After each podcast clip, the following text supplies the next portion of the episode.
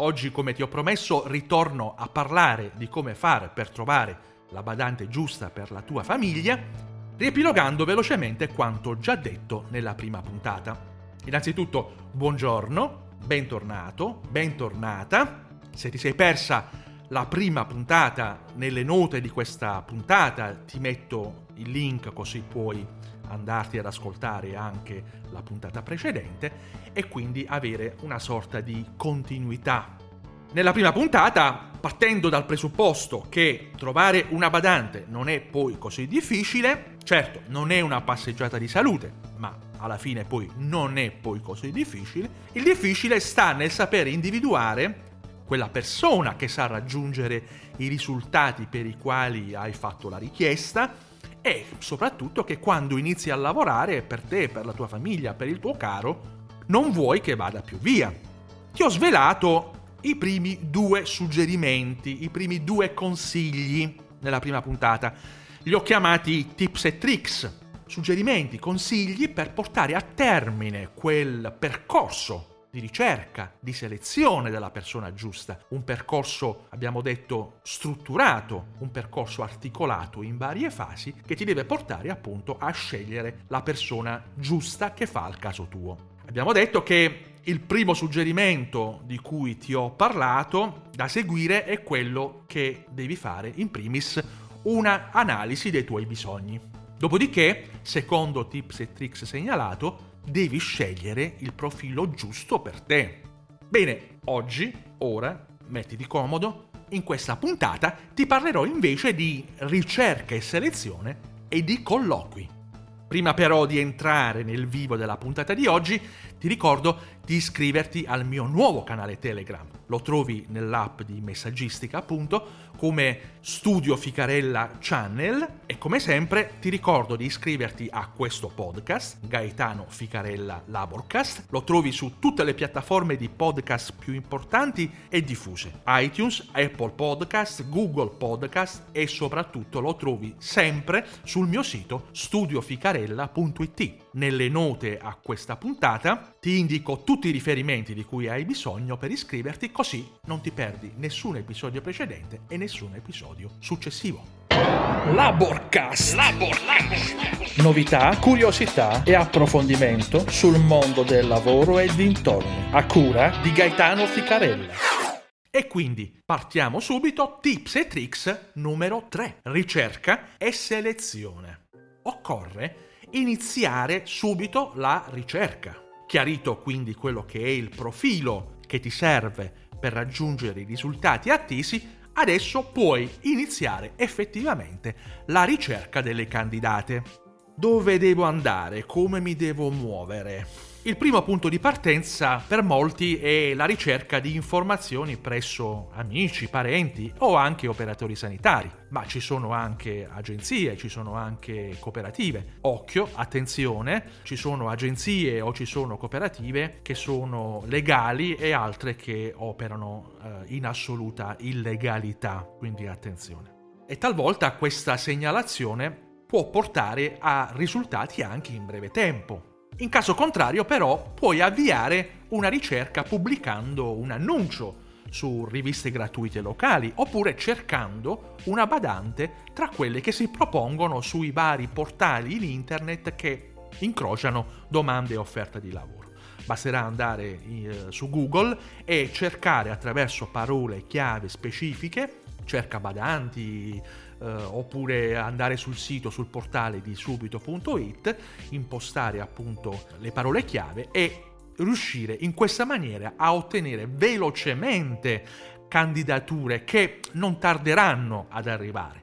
Però corri il rischio evidentemente di perdere tempo in numerose telefonate, una lunga serie di appuntamenti, senza la garanzia di trovare la persona che fa il caso tuo. Tra coloro che rispondono, infatti, solo una piccola parte può vantare esperienze di rilievo come badante o che abbia effettivamente esperienza nel gestire le criticità che eh, abbiamo individuato appunto in sede di analisi. Molto importante sarà quindi il processo di scrematura delle candidature che andremo a fare. In questa fase Cioè devi scremare le candidature ricevute e devi selezionare le candidate migliori. Ora, quindi, per evitare troppe telefonate o colloqui inutili, è consigliabile dedicare prima un po' di tempo alla selezione delle candidature pervenute. Davanti ad un curriculum, più che al numero di esperienze precedentemente accumulate dalla badante, dovrai fare attenzione alla durata di quelle esperienze e approfondire i motivi che hanno portato all'interruzione di quei rapporti di lavoro. Se ti trovi di fronte ad un elevato numero di risposte al tuo annuncio, prova a seguire questi miei semplici consigli che servono per riconoscere le informazioni importanti e attuare quindi una veloce cernita. Punto 1. Metti nell'annuncio alcuni dei punti critici che hai individuato. Punto 2. Scarta subito le candidature che non soddisfano quei requisiti. Punto 3. Se lasci il numero di telefono, prepara due o tre domande da fare al volo. Così, giusto per capire se conviene proseguire il colloquio o meno. Punto 4. Verifica subito se hanno i documenti in regola. Se le candidate non soddisfano ciò che è più importante per te, non dedicare ulteriore tempo alla verifica delle competenze. Perché per quanto queste possano essere brave, in realtà però non riusciranno mai a raggiungere gli obiettivi che tu hai prefissato. Passiamo adesso alla fase successiva. Tips e tricks numero 4. Devi effettuare il colloquio alle candidate. È arrivato il momento di incontrare le candidate prescelte e di fissare con loro un incontro.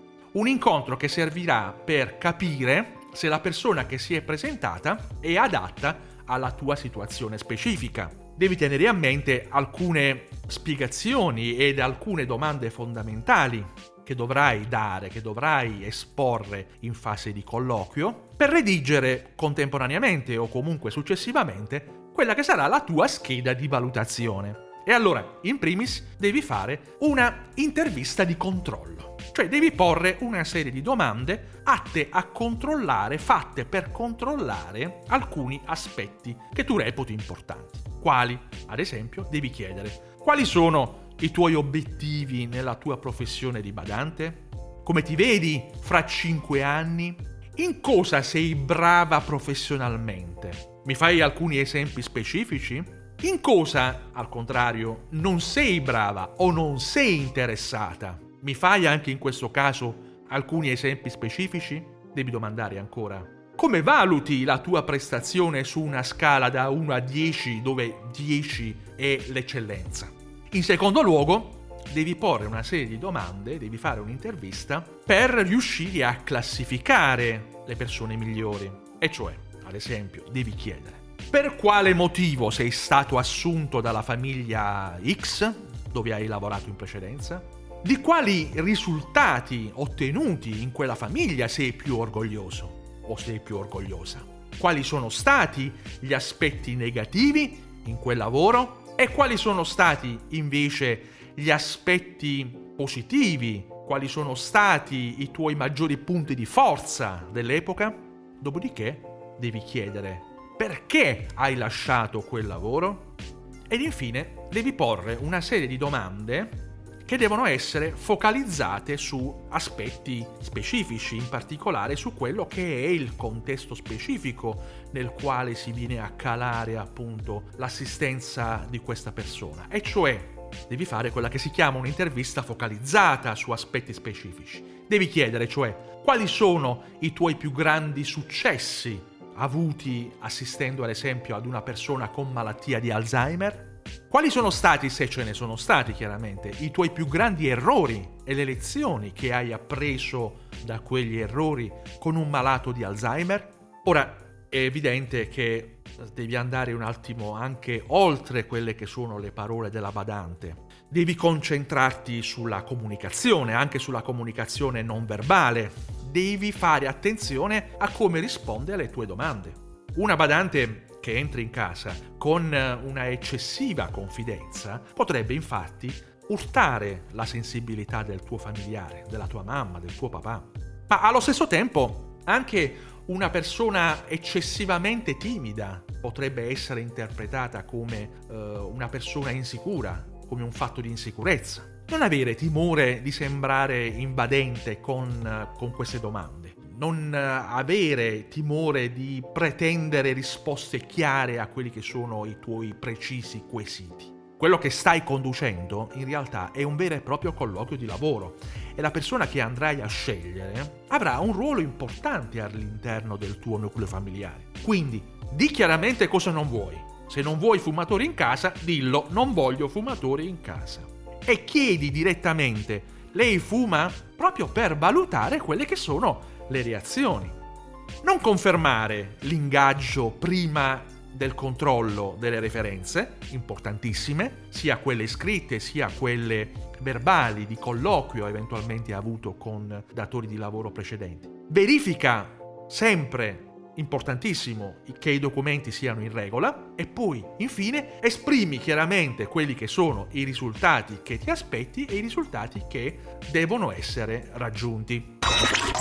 Bene, anche questo secondo episodio finisce qui, ne seguiranno altri due molto presto, sempre sullo stesso tema.